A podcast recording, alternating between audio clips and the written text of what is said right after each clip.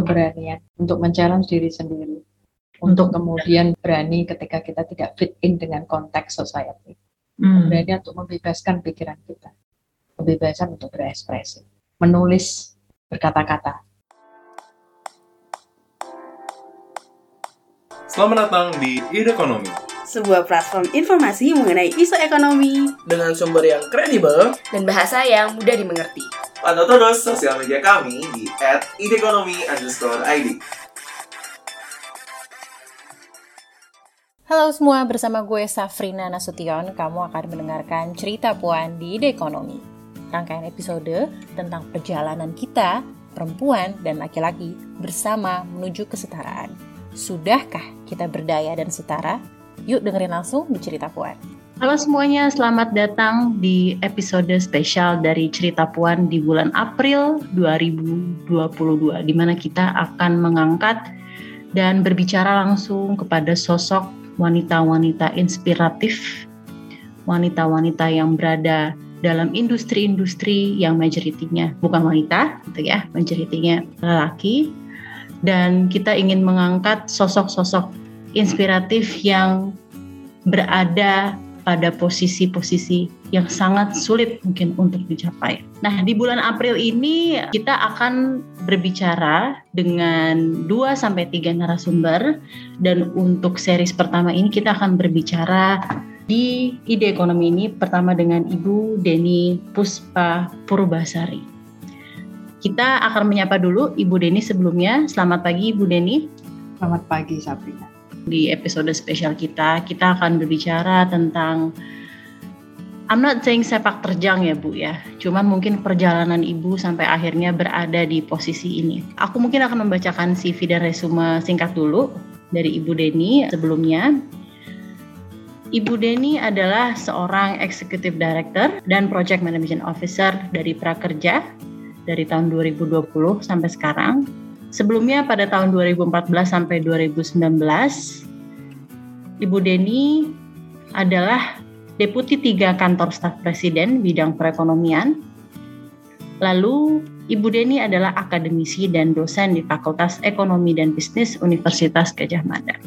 Pendidikan yang beliau tempuh adalah sarjana ekonomi dari Economics and Development Studies University Gajah Mada, Universitas Gajah Mada Indonesia, Master of Science di Policy Economics dari University of Illinois at Urbana-Champaign, United States of America, dan PhD, Doctor of Philosophy Economics dari University of Colorado at Boulder, US. Ibu, tanpa buang waktu lagi, Mungkin saya mau bilang selamat datang Bu di Ide Ekonomi Cerita Puan. Jadi di dalam podcast series ini khusus untuk Cerita Puan kita memang selalu membahas tentang gender economics. Not only gender economics but also family economics gitu ya. Jadi kita biasanya mengangkat tema-tema yang mengedepankan dan memberikan stigma bahwa wanita bisa berdaya. Maka dari itu Ibu Deni saya ingin bertanya, sebagai perempuan, sebagai wanita Bu, Bagaimana kisah dan cerita dari ibu sendiri, ibu bisa berada di posisi ini? Kisahnya semuanya diawali dari kerja keras ya. Ya. Kerja SD memang saya selalu juara. Mm-hmm. Mungkin ya karena saya suka belajar saja. Tapi sebenarnya saya juga sering jadi ketua kelas dulu waktu SD. Kemudian mm-hmm. waktu zaman saya dulu ya kan selalu ada ujian nasional yang dulunya disebutnya Eptanas begitu ya. Iya. Nah saya uh, tertinggi di Semarang, kemudian saya juga menjadi juara siswa teladan SD se Semarang. Nah kemudian waktu itu juga ada lomba siswa teladan tingkat uh, Jawa Tengah karena saya dari Semarang dulu juga juara satu. Nah terus habis itu di SMP saya masuk SMP Negeri 3 Semarang, ya, ya sama jadi ketua osis. Kemudian juga saya menjadi juara kelas begitu. Kemudian ikut kompetisi dan menang sebagai juara siswa teladan tingkat nasional juara satu. Nah kemudian perwakilan dari Jawa Tengah. Habis itu ya saya masuk ke SMA Negeri 3 Semarang, SMA terbaik di Semarang. Uh, terus kemudian saya waktu itu memilih mengambil jurusan ilmu sosial yang barangkali itu tidak umum ya karena tidak umum ya anak ya anak pintar biasanya ngambilnya uh, fisika atau biologi begitu tapi pada saat itu saya tahu apa yang saya tidak sukai bukan tidak bisa tapi tidak Sudah tahu ya Bu ya. Iya, bahwa saya bisa menguasai tetapi saya merasa bahwa hati saya tidak besar. Karena itu saya waktu itu hanya mengikuti hati nurani saja dan kemudian saya masuk di IPS, terus kemudian saya menjadi ikut kompetisi juga, saya menjadi bendara OSIS, jadi selalu saya tuh ada aktivitas ya semacam ekstrakurikuler, keorganisasian begitu, ditambah dengan kemudian ya prestasi akademik seperti itu aja sih. Nah kemudian saya menjadi juara satu siswa terhadap tingkat Jawa Tengah, menjadi perwakilannya Jawa Tengah untuk level SMA ke tingkat nasional. Kemudian saya mendapatkan juara tiga waktu itu. Nah, terus habis itu karena mungkin prestasi belajar saya, terus saya dapatkan tiket masuk ke UGM tanpa tes dan waktu itu saya mengambil jurusan ilmu ekonomi dan studi pembangunan atau ilmu ekonomi sekarang disingkatnya yeah. begitu ya. Nah, waktu itu sebenarnya pada saat SMA nilai ekonomi saya tidak terlalu bagus sih karena mungkin di SMA itu banyak hafalan ya. Saya tidak kuat menghafal, tapi saya kuat di matematika, kuantitatif logik, eh, abstrak logis itu saya kuat. Nah, jadi saya waktu itu ya hanya mengikuti hati nurani aja dan yeah. pada saat itu juga saya menghadapi sendiri ya bagaimana sulitnya ekonomi keluarga pada saat ada kebijakan uh, gebrakan Sumarlin 1 dan 2 yaitu tight money policy. Uh, yang pada saat itu untuk anak SMA mungkin nggak ngerti tapi karena itu berdampak pada usaha keluarga jadi pada saat itu saya SMA sudah banyak involve di urusan dagangnya keluarga itulah. Nah jadi waktu itu uh, usahanya keluarga jadi saya ngerti ini ini kenapa gitu ya ada sebuah kebijakan ekonomi yang dampaknya begitu signifikan kepada ekonomi kelas menengah ke bawah gitu. Nah, jadi yeah. saya penasaran aja dan karena jurusan saya IPS ya udah saya ambil ekonomi di S1. Terus ya sebenarnya sama kok Safrina. Saya menjadi ketua himpunan, kemudian saya ya jadi teman saya banyak, saya banyak main juga tapi juga belajar gitu. Terus kemudian ya eh, lulus sebagai lulusan tercepat terbaik di FEB UGM kemudian saya malang melintang sebentar, habis itu kemudian mendapatkan beasiswa Fulbright untuk S2 ke uh, Illinois, kampusnya Sabrina juga. Terus kemudian ya saya menyelesaikan master saya satu tahun, waktu itu satu angkatan hanya saya aja yang menyelesaikan. Iya, karena saya juga dua tahun sih Bu. Iya, jadi uh, waktu itu agak ngebut sedikit gitu, karena saya pikir mungkin bisa master yang yang satunya lagi ya, master ya, matematika, tapi ya, waktu itu enggak uh, uh, bisa pemberi beasiswa Fulbright hanya ngasih untuk master ekonomi aja. Ya udah saya sudah terlanjur ngebut ya harus selesai gitu ya. Nah terus uh, karena ya tapi sekali lagi ya itu tadi karena pinginnya masternya dapat dua mungkin ya, ya. bisa ya. diberi beasiswa dua tahun. Terus ya saya lulus dengan nilai yang baik juga. Tapi kemudian wah sudah habis nih ya udahlah lanjut ke S3 gitu aja. Dan kebetulan waktu itu juga ada beasiswa uh, satu tahun gitu ya dari UGM dan selanjutnya saya mengajar juga menjadi TA di Colorado Boulder mendapatkan fellowship di sana.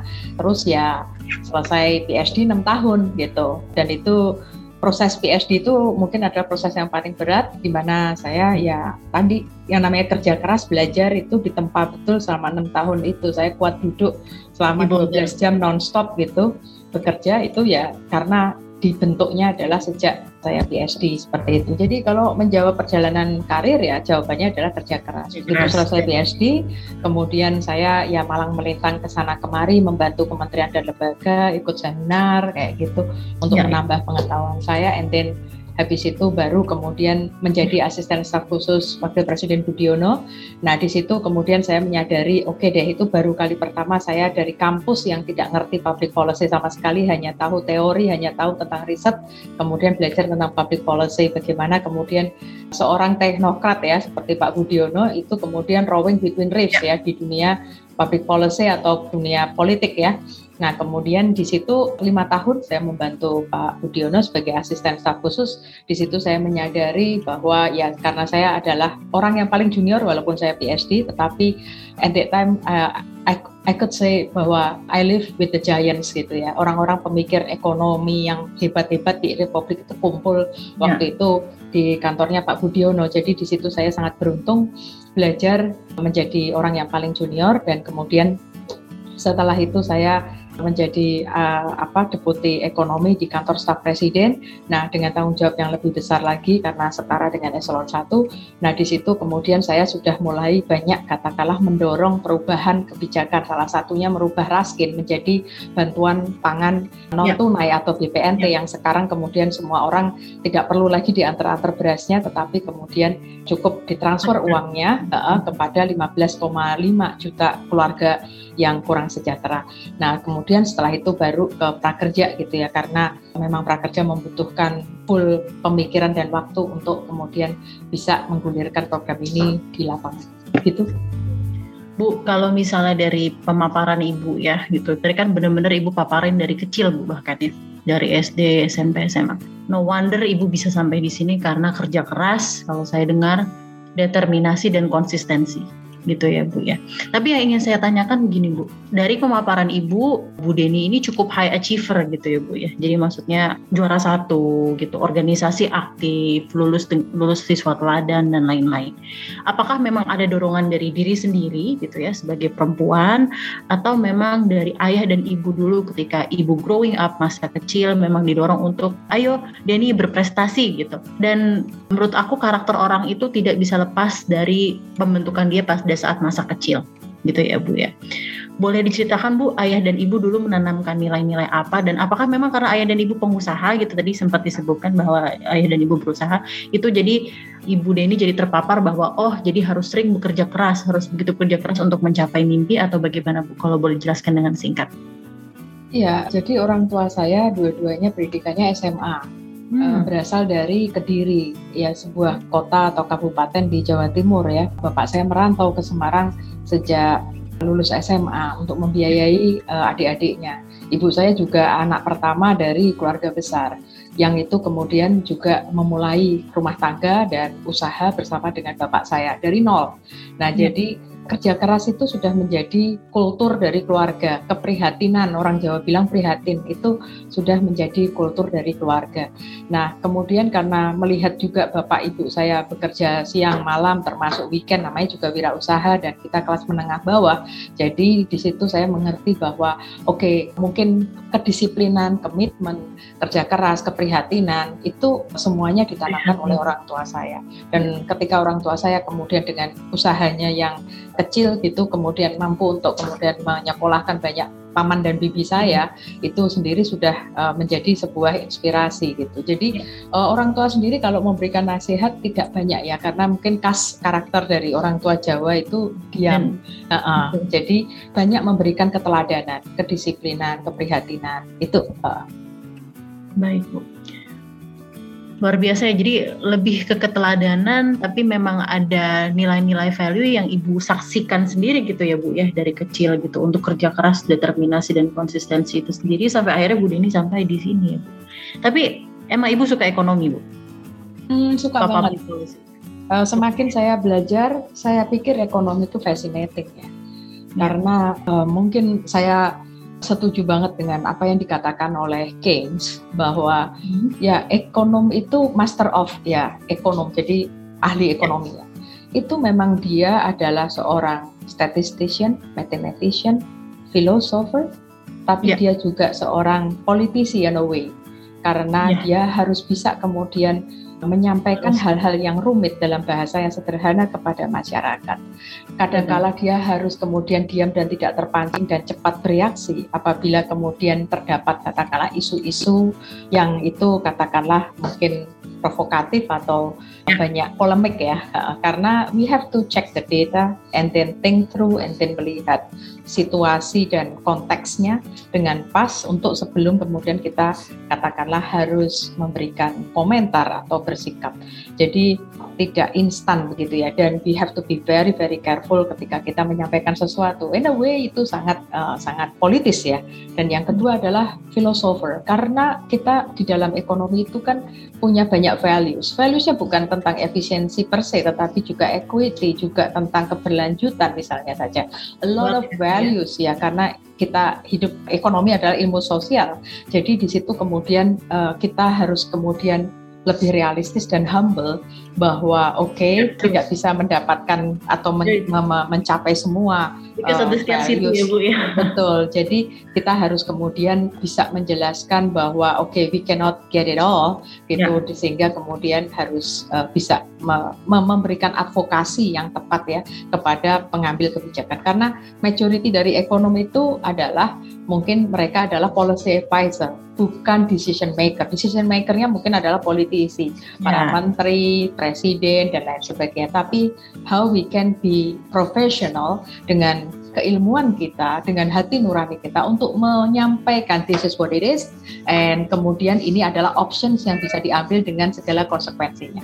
Itu itu adalah tugas ekonom. Tidak boleh kemudian katakanlah kita sudah kemudian goyah ya dan menjadi kemudian uh, apologetic gitu. Karena kalau seperti itu, wah itu akan sulit karena begitu kita sudah apologetic dan kemudian kita sudah kompromistis di uh, sebagai advisor ya sekali lagi itu nanti ketika diambil decision itu akan semakin biasanya tidak apa ya semakin kemudian kita menjauh dari katakanlah yang disebut sebagai apa yang ideal atau solusi yang optimal itu seperti apa. Karena sejak dari advice-nya sendiri sudah dikurang-kurangi begitu. Jadi lebih baik menyampaikan apa adanya, tetapi kemudian serahkan kepada decision maker dan decision maker itu pasti yang akan mengambil komprominya atau titik optimal.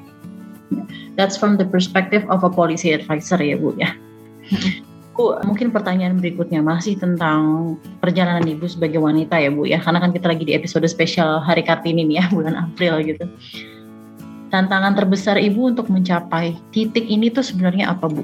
Kalau menurut saya itu mengalahkan diri sendiri. Jadi saya mungkin dari tadi tidak terlalu banyak yang aspek perempuannya ya, karena I think it is quite universal laki-laki atau perempuan mungkin yeah. berprosesnya adalah lewat kerja keras dan values-nya mungkin kurang lebih sama. Ekonom laki-laki perempuan juga mungkin menghadapi dilema yang sama gitu sebagai seorang policy advisor. Nah tapi kalau tantangan menurut saya itu adalah mengalahkan diri sendiri Safina. Mengalahkan diri sendiri, ya Bu ya uh, uh, mengalahkan diri sendiri seperti apa sih sebenarnya? Kadang kala malas untuk mengeksplorasi, menantang diri. Kita cepat berpuas. Kita takut untuk mengatakan yang sebenarnya. Kita takut kehilangan jabatan misalnya seperti itu. Kita kemudian takut untuk menyuarakan apa yang menurut logika kita dan hati nurani kita ada sebuah kebenaran. Dari sisi profesi kita ya, sekali lagi ya, ini kan eh, ekonom nanti kan pasti di challenge dengan uh, banyak profesi yang lain ya. Jadi kita juga nggak boleh keras kepala ya. Terus kemudian kita misalnya saja merasa tidak berdaya, kita gampang menyerah. Itu semuanya dari diri sendiri kok. Jadi menurut ya. saya tantangan terbesar itu adalah mengalahkan diri sendiri. Wow. Misalnya sampai di usia saya, apakah saya masih mau untuk belajar? Apakah saya masih mau untuk di-challenge dengan tim saya yang sebagian besar adalah milenial dan kemudian bekerjanya sangat cepat. Kalau mereka kerjanya katakanlah 80 km per jam, saya masih 50 km per jam, apakah saya kemudian mau men-challenge diri saya untuk kemudian mengejar itu? Banyak orang yang nggak mau. Dan mereka stop learning, mereka stop adapting. Sementara ya. saya yakin bahwa, well, actually sampai kita katakanlah nantinya meninggal, itu kita harus terus kemudian bisa men-challenge diri kita untuk kemudian bisa memberikan kontribusi yang uh, semaksimal mungkin di setiap titik usia kita ya. Oke, okay, baik. Bu, aku nggak nyangka kita ngobrol kayaknya baru bentar tiba-tiba udah jam 12 aja. Dan Ibu setahu saya cuma ada waktu sampai 12 lewat 10 ya Bu. Ya oke. Okay. So I will make it very quick karena udah dapat beberapa intisari dan fundamentalnya dari pembicaraan ini ya, uh, walaupun baru singkat role model dalam hidup Ibu Deni itu siapa? Hmm, orang tua. Tadi sudah oh. saya sampaikan ya. Jadi Jadi memang uh, orang tua ya Bu ya yang uh, sangat membentuk jati diri Ibu ya Bu ya. Teladan ya. yang mereka tunjukkan ke Ibu gitu ya. Iya, betul. Karena ya ayah saya orang yang uh, seorang pekerja yang jujur.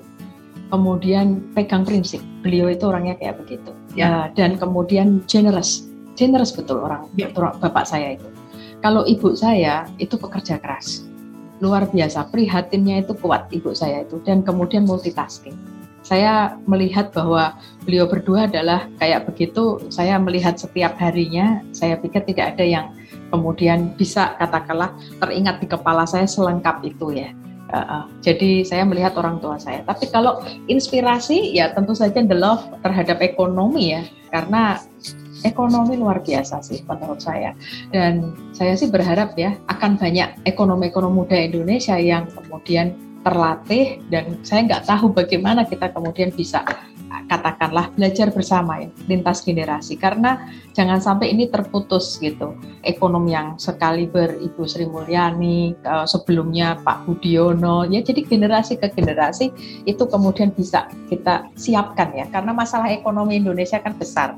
Karena kita negara besar penduduknya banyak resources juga kita tahu ada yang tidak renewable bagaimana kita kemudian yeah. bisa memastikan katakanlah Indonesia ini ekonominya selamat tidak hanya untuk 20, 45 tapi 100 tahun bahkan 500 tahun ke depan. Foundationsnya itu harus kemudian dibangun. Dan bagaimana kita bareng-bareng uh, kerjasama untuk kemudian yaitu melahirkan atau sama-sama belajar lah kita untuk menjadi ekonomi yang andal itu untuk Indonesia aku satu hal yang aku notice dari ibu when you talk about economics you radiate some energy gitu. Because maybe probably because you really love it. Kalau aku sering ngobrol gitu kan kan sering wawancara orang. When they talk about something they really love they radiate something. Yang itu yang saya sadari selama ibu tadi ngomong tentang your passion towards economy. Bu karena waktunya singkat sekali ini akan jadi pertanyaan terakhir dari aku bu. Nah, izin ya bu ya apa makna Kartini dalam satu kata buat ibu? Keberanian. Keberanian. Keberanian apa tuh? Untuk apa? Untuk mencari diri sendiri. Untuk kemudian barangkali berani ketika kita tidak fit in dengan konteks society. Hmm. Keberanian untuk membebaskan pikiran kita. Kebebasan untuk berekspresi. Menulis berkata-kata. Itu menurut saya. Jadi the courage the courage to be yourself, the courage to not to fit in gitu ya, the courage to menjalani passion dan lain-lain. Mm -hmm. The courage to be yourself most of all. Mm -hmm. Oke, okay. luar biasa. Terima kasih banyak Bu Deni. Bu, mohon sama, maaf sama, sekali sama, ini begitu singkat, tapi alhamdulillah aku berasa ngobrolnya udah banyak sekali pesan-pesan yang sudah sampai dan didapatkan dari bicara dari ngobrol dengan Ibu Deni kali ini. Ini adalah seri pertama dari um, cerita Puan dalam menghadapi hari Artini di balik cerita Puan. Terima kasih telah bergabung kembali bersama kami ya Bu Deni. Terima kasih banyak. Saya doakan semoga Ibu Deni selalu sehat dan selalu sukses. Salam dari kami. Ya, terima kasih Safrina. Assalamualaikum Terima kasih banyak.